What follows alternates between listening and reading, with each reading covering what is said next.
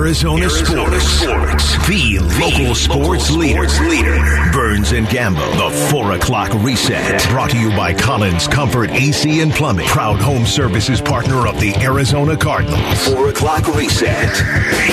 And away we go with our top stories of the day. And of course, the top story of the day. It is not the Super Bowl. It's all about the Phoenix Suns. Billionaire mortgage lender Mat Ishbia's purchase of a majority stake of the Suns and the Mercury has been approved. It has been finalized. Press release has been sent out. Quote, this is the culmination of a lifelong dream. I love the game of basketball deeply, but it's so much more than that for me throughout my life. Basketball has given me a second family, an education, and so much joy. I am honored to be the next steward of this community's franchises in the Suns and Mercury, and I'm totally committed to building an incredible organization on and off the floor. Close quote.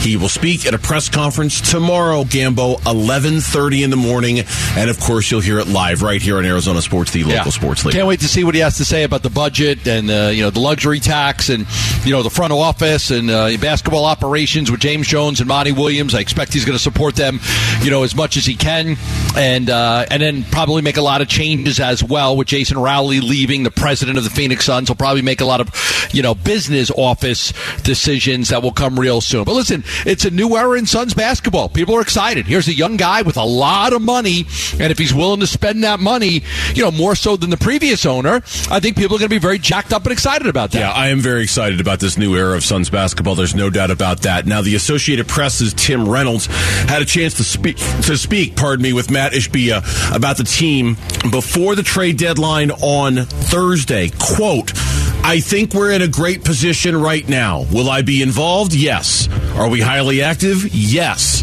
But at the same time, I think we have a championship contending team without doing anything over the next two days. Close quote. That was Mat Ishbia himself to the AP's Tim Reynolds about where they stand with the trade deadline. That's about 45 hours away, Gambo. Yeah, that's fascinating. I mean, he, he does. He thinks that they have a championship, and they do. I mean, they have a team that can compete. You know, that can compete for a championship. It's not easy. It's hard, but you know, you've got a superstar player in Devin Booker, and if Chris Paul can, you know, muster up the ability to get through a, you know, five five or six weeks of playoff basketball with with DeAndre and Mikal and Cam Johnson and the bench, you, you know, you do feel like you've got a shot. So I think he's he's right by saying that. As far as the Kevin Durant watch goes, there might not be anything to watch. Adrian Wojnarowski tweeted out today that in the aftermath of the Kyrie Irving trade, the Nets and Kevin Durant are having ongoing conversations on the direction of the franchise, and that the organization so far has told inquiring teams they're not planning on moving him before Thursday's deadline. Woj then added Durant did have interest in a deal to the Suns over the summer, but so far the Nets have not shown a willingness to move him to Phoenix or anywhere else, despite the fact there have been a number of teams reaching out to Brooklyn on Durant. Yeah, I don't think it makes any sense for the Brooklyn Nets to trade him right now. They traded Kyrie. You bring in some pieces. You still have the trade deadline. Remember, they could still trade Finney Smith. They could still trade Spencer Dinwiddie. They added a first round pick from Dallas, unprotected in 2029. They could use that. They've got three picks that they could trade. So the Nets can absolutely go into this deadline and say, "Look, let's get another piece. Let's get another piece for KD." And if they do that, maybe he maybe he'll want to stay. Meanwhile, the Suns and the Nets. So much conversation about those two teams off the court. They meet on the court tonight, and of course, it's the first time since Christmas that Devin Booker will play basketball for the Suns. Book and the Suns are in Brooklyn to take on a very depleted Nets team led by the young gun uh, Cam Thomas, who's had 91 points in his last two games combined. Tip off Gambo is at 5:30 on the Arizona Sports app and on ESPN 620. Yeah, let's see if they can keep up their winning ways. Suns playing good basketball and get Book back. What they're looking to do is they're looking to make a move, get into that top four you know, stay healthy, manage book, manage Cam Johnson, uh, the minutes, and I think we're all just, you know, just going to watch. Watch. We want to see Devin Booker go out there, play a whole game, not re-aggravate any injury. They've taken their time with him. It was Christmas that that injury happened when he re-aggravated it. They've taken their time. They ramped him up, so he should be ready to go. Meanwhile, Cardinals news to update you on. Guard Justin Pugh was at a charity event in Phoenix today. Our own Cardinals beat reporter Tyler Drake was there and asked him about his recovery from his season-ending having knee surgery. I had the best best version of the worst case scenario where I just tore the ACL, no other ligaments. I've had no setbacks. I really never had any swelling. If you think about athletes in general, we, we really are prehabbing the whole time. We're building up all those little muscles around us. So, as terms of ACL, I'm as far ahead as I think I could be. Um, if I'm going to make sure I take the time, do it right. At 32, you want to make sure you're not coming back and having any any other things be off. You know, you want to make sure everything is strong. And when I go back out there, I, I don't plan on getting hurt again. And my injury too, looking back on it, a guy fell on my leg. A 360 pound pound man fell on my leg. So it wasn't like I cut funny, and I've never had knee issues at all. So it really was just an unfortunate accident that happened, and that's part of the game. I mean, that's that's what I always tell people. He's a free agent. We'll see if he's back with the Cardinals next year. Yeah, you know, I've spoken to him recently. I think if you know he's not, he, you know, I, I thought he might retire. He's going to wait and see what what the offers are and who's interested in him. He's he's definitely got a an avenue after football is over with with with real estate. I think commercial real estate that he's that he's excited about, and he'll have a nice career afterwards and do really well. Smart guy, really bright guy, but is not ruled out not playing. I thought he might just retire after the season's over, but he is interested in seeing what offers are out there. If somebody wants to make him a good offer for him to come back and play. No new updates today on the Cardinal search for a new head coach. We did get an endorsement of Giants offensive coordinator Mike Kafka from Chiefs quarterback Patrick Mahomes. Coach Kafka is a special person and a, a special coach, and um, he, he kind of took me when he first got here. He was quality con- quality control, and that was my first year as a rookie. And so I spent a lot of hours with Coach Kafka, where he was teaching me the playbook and teaching me how to become a quarterback in the NFL. Um, and that continued for a long time. And I knew right when he left here, he was going to be a head coach somewhere soon. And so A ringing endorsement from him and from Andy Reid as well, who also said good things about Kafka. Absolutely. I mean, and you know that that Andy Reid coaching tree is a good one. You It talked is. about it earlier. That's a pretty good coaching tree. And of course, he spent some time with the Giants this year and did a good job with Daniel Jones. He's a, you know, he, he's at the top of their list. Two candidates left: one offensive guy, one defensive guy. Neither one's been a head coach. We'll see what direction they go. I expect by that by this time next week we will know. I think the Cardinals will make an announcement on Tuesday of next week who their head coach is going to be. Steve Wilks, former Cardinals head coach, now the new defensive coordinator for the San Francisco 49ers. That announcement was made today. He's the replacement for new Texans head coach DeMeco Ryans, who left. In fact, the last two defensive coordinators for the 49ers, uh, DeMeco Ryans and, of course, Robert Saleh in uh, New York, have both gone on to become head coaches in this league. Will Wilks make it three for three? I don't know. We'll see. It was impressive when he took over for Matt Rhule. After Matt Rhule got fired, he went six and six. He's 53 years old. He's been a head coach before for one year. I thought that he should have got that Carolina job, but he replaces a good one in DeMeco Ryans, who's now the Texans head coach. But he lands with a team that just, you know, he should be able to really shine. He's got a great defense. It's going to be hard to fail with that with that defense. Yeah, there's no doubt about that. Colts owner Jim Irsay tweeted that a final decision for their head coaching opening should be coming in a matter of days, not hours. So the question now is who hires their head coach first? Is it going to be the Cardinals or the Colts? The owner of the Eagles, Jeffrey Lurie, said this about his franchise quarterback Jalen Hurts before he plays in the Super Bowl. I don't think he has anything to prove. He's an MVP caliber quarterback. He's an incredible leader of the team. And, um, you know, on the field, off the field, he's 24 years old, uh, incredibly mature, and most importantly, driven to be even better. At some point, an extension is going to be coming for him, and that's going to be expensive, Gambo. It's going to be expensive. Yeah, you know what they're paying him this year? What, two and a half, right? Two Four and a half million dollars. Four million? Okay. Yeah. Four million. They paid him one million last year. tell He you. went from one million to four million. He's The- making four million bucks. The benefits of being a quarterback on a rookie contract for an organization, it's you, you just can't measure it, man. It's such a big deal. His first contract was four years, six million dollars. Four years, six million. That's a that bargain. contract. Enjoy it while you can. LeBron James, 36 points tonight for the Lakers. If he's able to get it, he will pass Kareem Abdul Jabbar to become the all time NBA's leading scorer. The Lakers take on the Thunder at 8 o'clock tonight. Is LeBron going to get his 36, or does this get stretched into another night? I mean, I don't know. It's inevitable he's going to get it, whether he gets it tonight or another night. I mean, he's one of the greatest players that's ever played. His longevity has been unbelievable. You know, he's won championships in three different places. There's a lot of LeBron haters out there. But when all is said and done and his career is over, I mean, he's, you know, he stands, you know, you know, right there, just a notch below Michael Jordan is the maybe the best player that's ever played this game. And then, real quick, congratulations to the Coyotes. Big win last night. They beat the Minnesota Wild 3 2. Jakob Chychrun, two goals last night to get the Coyotes the win in their first game back after the All Star break. Yeah, and that trade deadline's coming up too, and we'll see if Chikrin ends up being a guy that they move. I expect that they will move him. There's going to be a lot of teams that want him. I think the Kings are very heavy on him. I think Edmonton as well, so we'll see where he ends up. When we come back, they may not have directly said no to a job, but the Cardinals have had many individuals look elsewhere instead of taking the Cardinals head coaching job.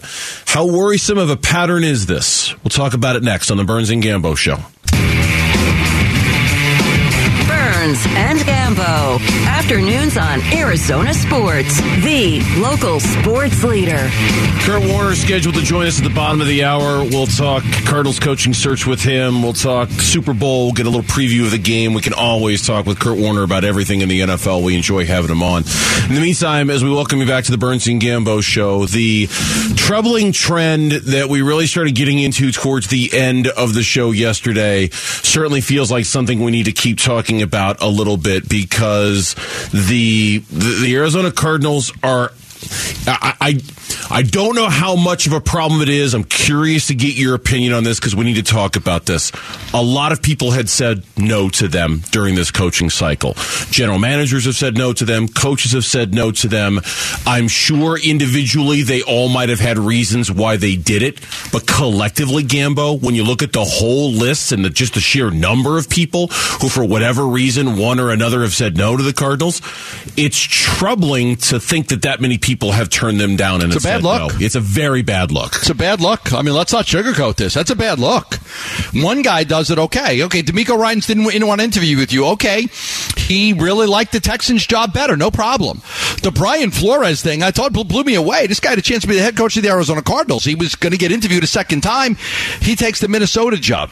You had the uh, Cunningham with the Bears. The GM didn't want to interview here in Arizona, and then was it Dan Quinn?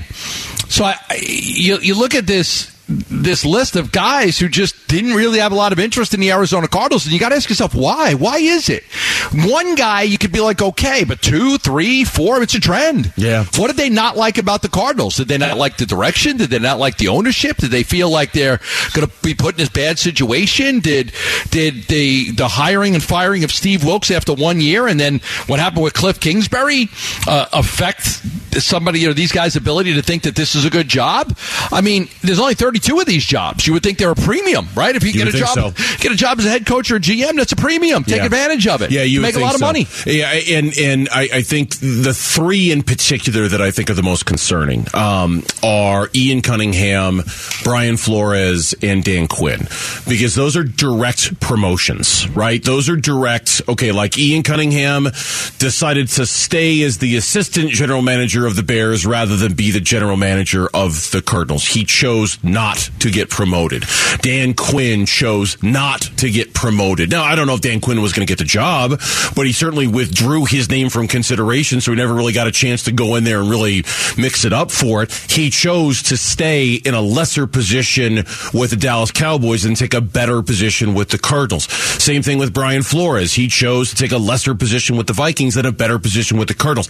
That's the troubling part. And individually, I don't know what their reasons were. I don't know what's going on. I, I don't know why, but collectively, it is a bad look. And it's the kind of thing that unfortunately I think is going to define this coaching search to a certain extent. Like we're going to remember this coaching search depending on who they get, depending on who they hire and how successful that person is.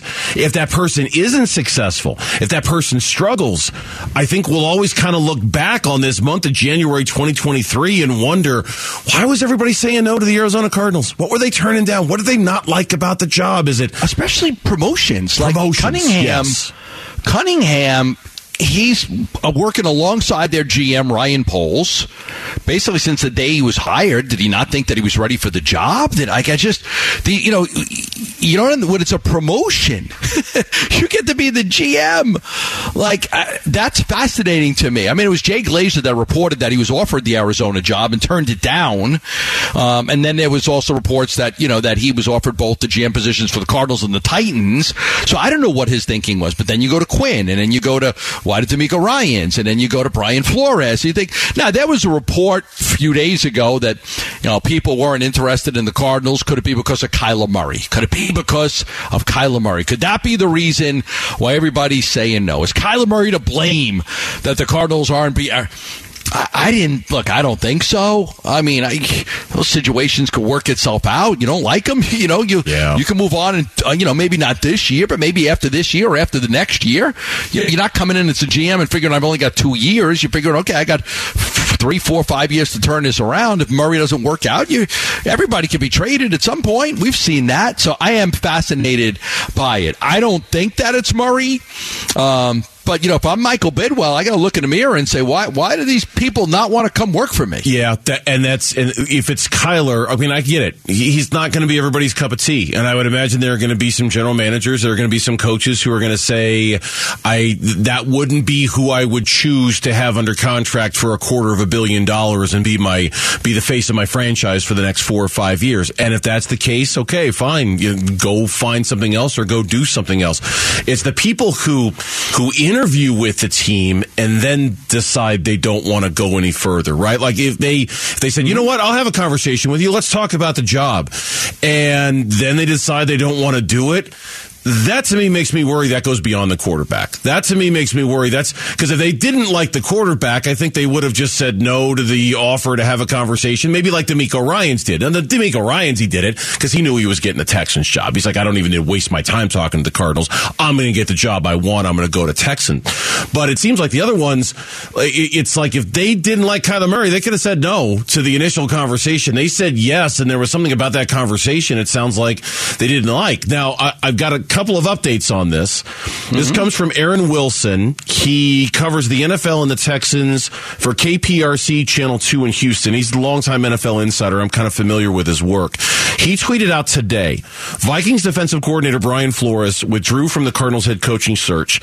Several league sources emphasized how many potential head coaching jobs will be open in 2024 and that that was a consideration for the former Dolphins head coach. Almost as if to say, there will be better jobs next year. I'm better off waiting for those jobs than taking one now. That's the suggestion when it comes to Flores, for what it's worth. Um, I mean, okay. And then, I mean, what what what what jobs are going to be available? The bad teams just. The Texans were bad. They got a new coach. The Colts are bad. They're getting a new coach. The Broncos were bad. They're getting a new coach. The Cardinals were bad. They're getting a neck. Now, okay, let's just go. Let's just think off the top of our head. Um, the Rams job could be available. could be available. Cowboys could be available. How about Seattle? Seattle could be available if Pete retires.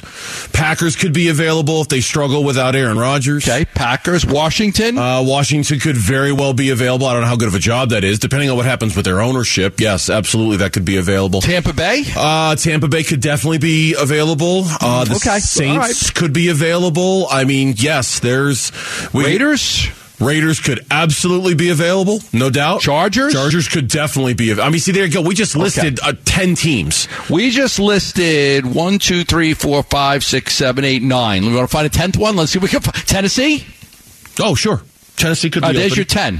yeah, yeah. So there, there- there's your ten teams right there. The Rams, Se- uh, Seattle, the Cowboys, and Flores might be looking at those, going, "They're all better than the Cardinals." Washington, Tampa Bay, New Orleans, Las Vegas, Yeah. Tennessee. They all Chargers. might be better than the Cardinals when it's all said and done. Okay. So that's it, it's it's troubling. It's I'm troubled by it. I, I I I sort of feel like that has unfortunately defined this process for the Cardinals. A the fact that it's taken longer than anybody expected, and B just the vast number of people who, for whatever reason, have said no collectively when you put them all together, perceptually, it's a really, really bad look. When we come back, he's watching the NFL from afar and up close. He's a Cardinals legend, and he joins us next. Hall of Famer Kurt Warner coming up on the Burns and Gambo Show.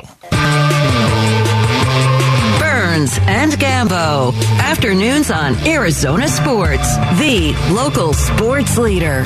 Two time MVP, Super Bowl MVP, Super Bowl champion, NFL Network, Westwood One Sports, all that in a bag of chips. It's always a pleasure to have Kurt Warner joining us on the Burns and Gambo show here on Arizona Sports. It's been too long, Kurt. How you doing? I'm doing really well. How you guys doing? Good, good. Gambo? week, exciting week. Yeah, good. To, good to have the Super Bowl here, my friend. Bring it. Bring me back to your memories. I mean, you participated in three of these things. Well, what are you looking back now? What are, what are your fondest memories of being a part of Super Bowl week? You know, each of them have their different memories. Um, you know, you're in different places. Um, you know, my first one being my first year and kind of that magical run. And, um, you know, I remember how long the week was leading up to the Super Bowl that I was almost exhausted by the time I got to the Super Bowl because I didn't really know how to manage it. Um, you know, the second one was able to enjoy a little bit more until, uh, until the actual game played out. Uh, and then the third one here in Arizona, I think that the greatest memory was watching the Super Bowl experience through the eyes of all of my teammates and the people uh, in the organization. You know, when when I got in to Arizona. Um, you know, they were the losingest team of the last five decades. And, you know, there was a big contingent in the organization that I don't believe ever thought we could win. And so when we made that run and, and you know, we got on the plane to go to Tampa and watching guys get off the plane and go to the facility and go to the stadium, it was just so much fun to watch. Um, you know things click and things change and the perspective and the possibilities in their mind uh, just look different. And so i had been there a couple times uh, as grateful as i was to be there again. That to me was the coolest memory was just watching everyone else take in what the super bowl experience is all about you know and, and each one it got bigger and more grand and you know to the point where we're at now where it's just I mean, it's such a huge spectacle every year, and it's fun to, you know, to watch the people leading up to it and, and, and see how every day, you know, gets a little bit busier and people get a little bit more excited, and the buzz is, um, you know, a, a little bit more energy every single day leading up to, to the game, and uh, and then I get the opportunity to to do the pregame show for forever, and then uh, to call the game, which is uh, to me one of the highlights to be able to do that for radio every single year. So um, it's just it, it's a fun week uh, to culminate everything that uh, you know the season has brought, and, and you know, and my season as a whole. So I look forward to this week, and then I look forward to a little downtime.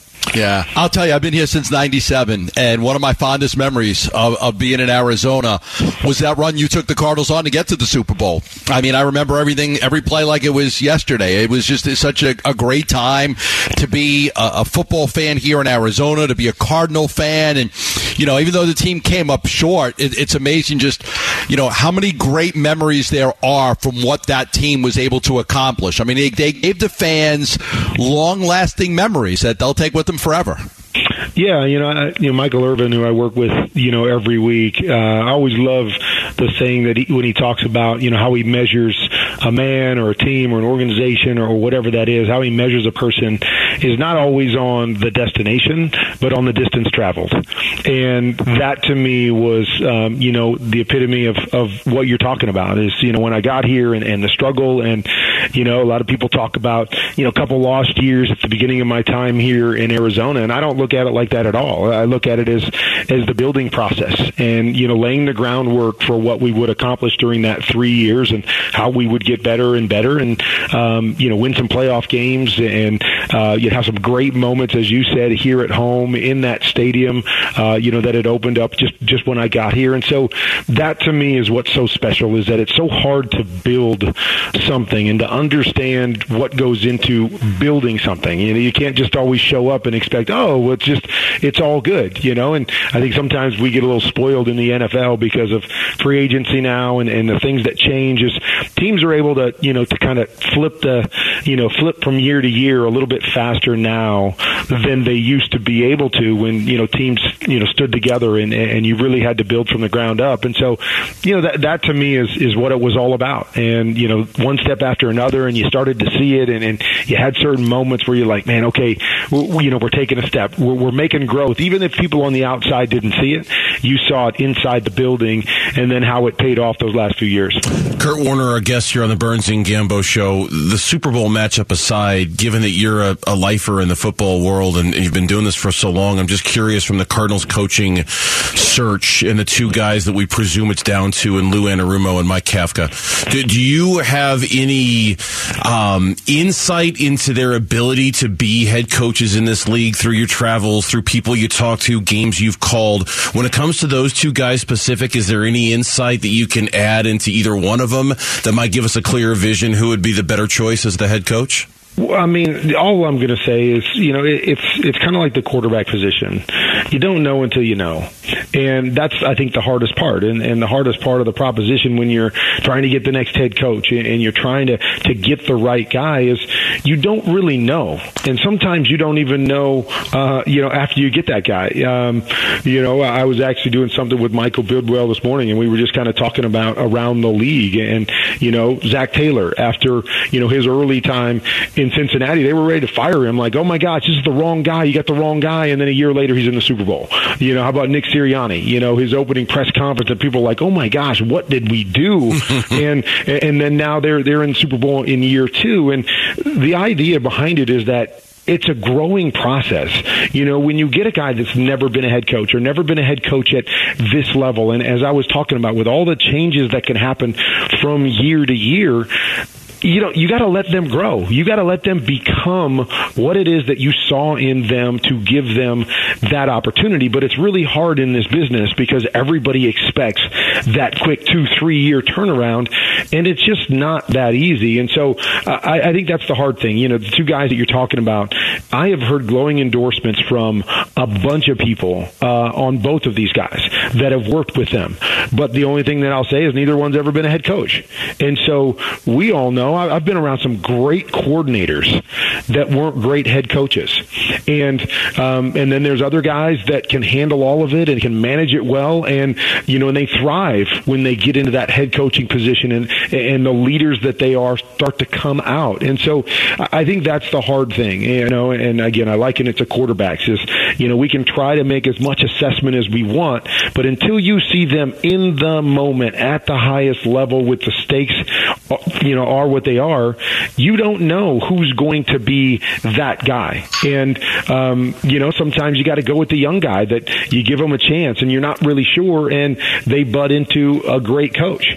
Um, you know, sometimes you go with the older guy or, or a guy that's been there a couple times thinking maybe this is the time um, that they're going to thrive. So I, I think all of that is really, really tough. And we're all going to scrutinize as we always scrutinize and we're going to scrutinize in the short term. You know, you look at Nathaniel Hackett and, you know, he's fired after one year. And, and, you know, I'm just thinking to myself, man, I know there were some things that went wrong there, um, but obviously it didn't mesh early on with Russell Wilson. We all thought because of who Russell Wilson was before, you know, he would be great. And then it doesn't play out that way. And when you watch the tape, to me, it's not all about Nathaniel Hackett, but he ends up, you know, taking the fall because there were some mistakes along the way.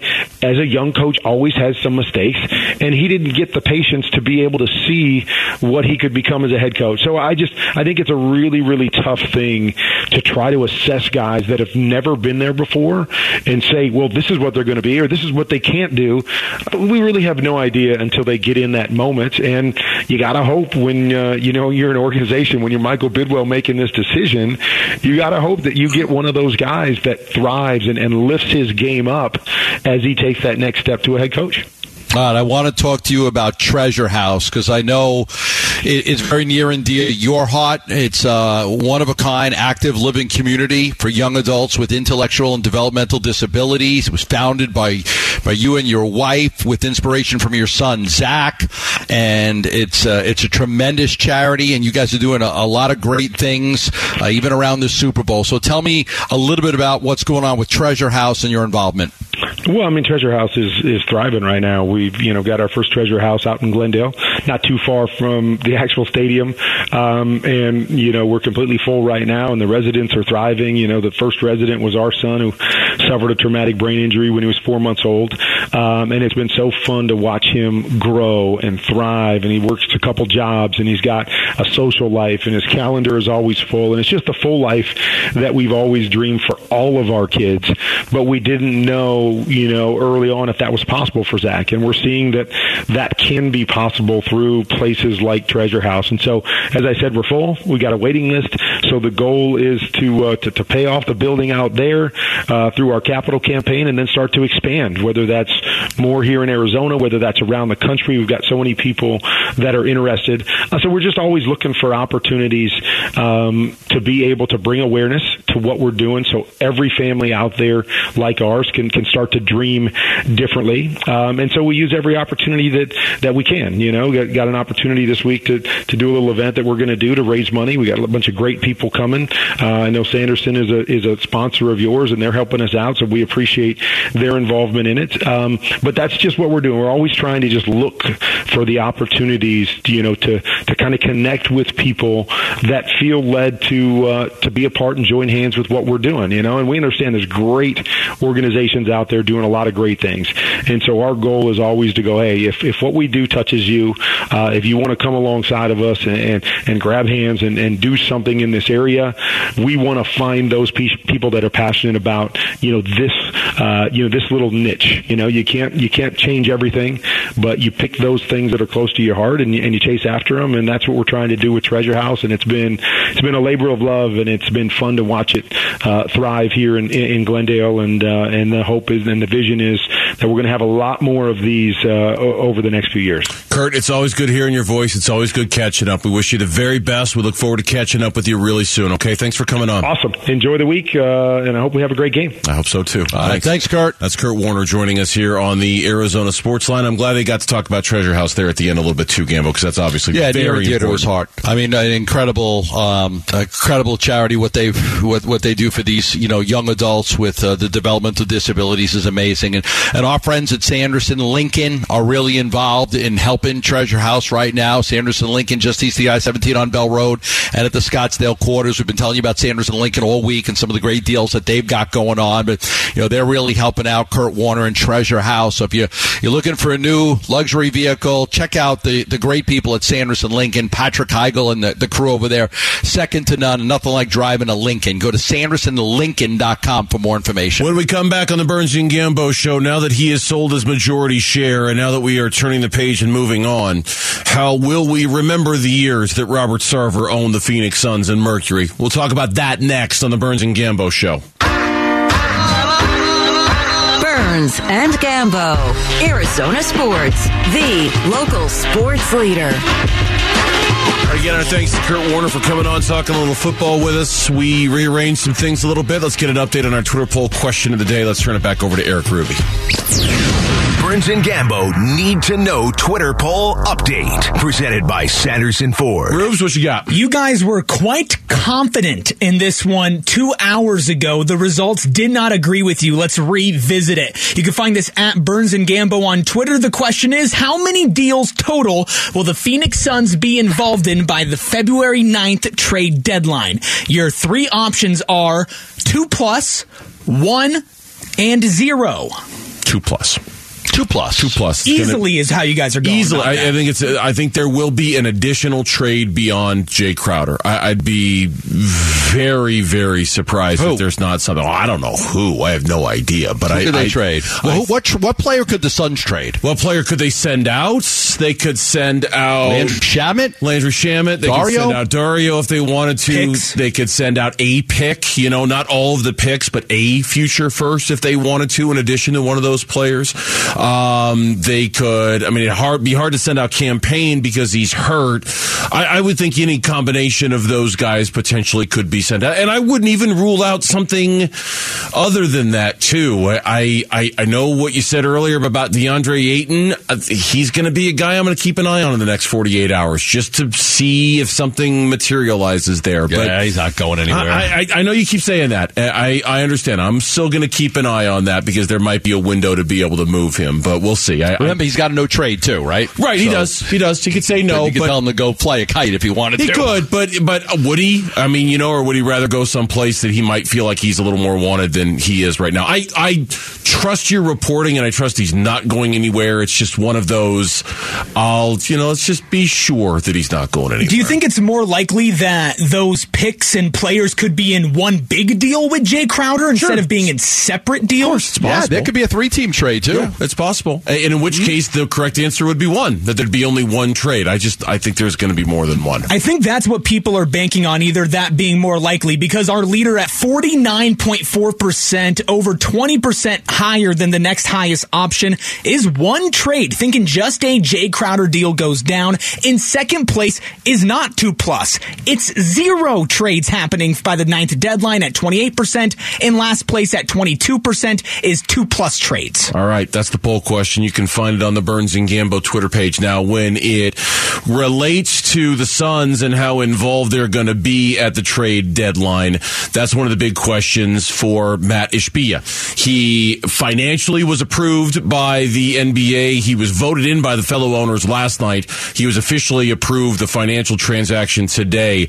He is now the principal owner. He, along with his brother, are the principal owners of the Phoenix Suns. Press conference tomorrow at 11:30. Gambo, the book, is now officially closed on the Robert Sarver era as we know it for the Phoenix Suns. How would you feel about I'm- that? I'm- well, I'm looking at Suns.com right now. Mat Ishbia assumes controlling ownership interests of the Suns and the Mercury as a picture of him. Welcome to the Valley.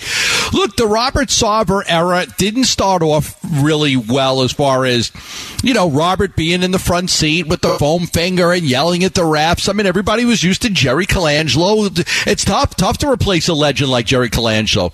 Came in, bought the team for four hundred million dollars, and he was sitting center court and just was was a little bit different than Jerry. And I think that took some getting used to. People didn't really like it, um, but and then obviously I think the one thing that hurt him in the beginning was not signing Joe Johnson. Now he went out there and he got Quentin Richardson and he re-signed Steve Nash, and they were spending money, but then they were also selling draft picks because Mike didn't want to play anybody, so they sold the draft picks for money, uh, a lot of those draft picks, and did away with them. In the end, um, you know, Robert Sarver's run with the Phoenix Suns saw some of the biggest highs and the biggest lows.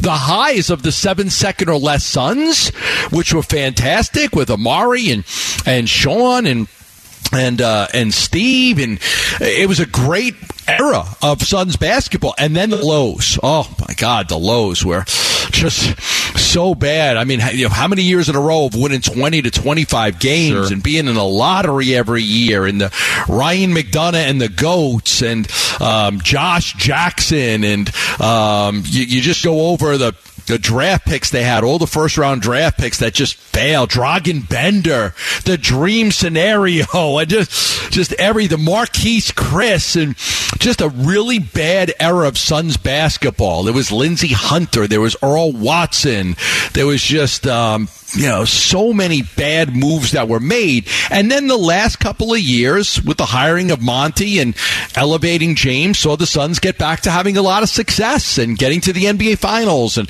setting the franchise record for most wins. So I think the Robert Sarver era had a lot of success early.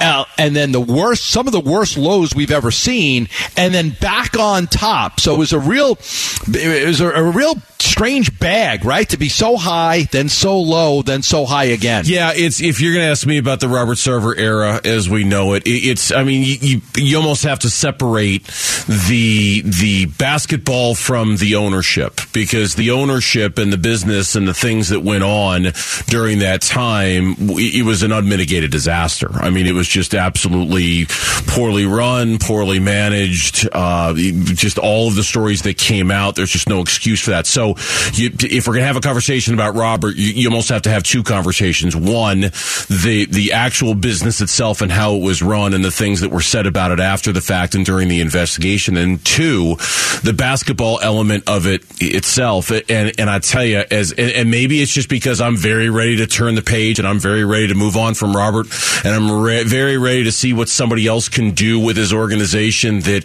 that is, you know, beyond my parents, my first love growing up as a kid here in the Valley. I'm very eager to see how somebody else handles it. From a basketball standpoint, Gambo, I will always remember the bad of Robert before I will remember the good. I will always remember those lost years from 2014 through 2020 before I'll remember any of the good stuff because man, those years were so bad, and it They were was the worst. It, was- you were just adrift at sea, lost, looking for some kind of help. I, I mean, just counting ping pong balls and watching loss after loss, and some of the Oh, I've got one that stands out. James Jones having to go, you know, give out what was it, beer? beer at a fries, yeah, at a because fries Josh Jackson didn't Josh show up. Yeah. Jackson failed to show it was, up. It was it was disastrous. And so even the good basketball stuff that might have happened on his watch, and there's no doubt there was some good stuff. Certainly hiring James and hiring Monty among them. I think of the bad stuff, and it just overwhelms me because it was so bad and it was so long, and there was no end in sight, and you never knew how it was going to get turned around. And so I'm. I'm happy. I, I, I think the fan base is very happy because this is can be and has been one of the best crown jewels of the NBA in the Phoenix Suns. And I'm very curious to see if they've got an owner now who can truly establish that for them. We'll see. Yeah. It starts Yeah. tomorrow. Starts tomorrow. Flavor Town is pulling up right across the street from the big game this Sunday. Join Guy Fieri and 20 other food vendors for the ultimate tailgating experience. Head to the contest page at arizonasports.com for complete details and your chance to win tickets. One half of the Super Bowl comes from Kansas City, and despite making a massive subtraction this offseason, it's led them here to the Valley. We'll find out how Kansas City got here, and we'll talk a little Mike Kafka as well next on the Burns and Gambo Show.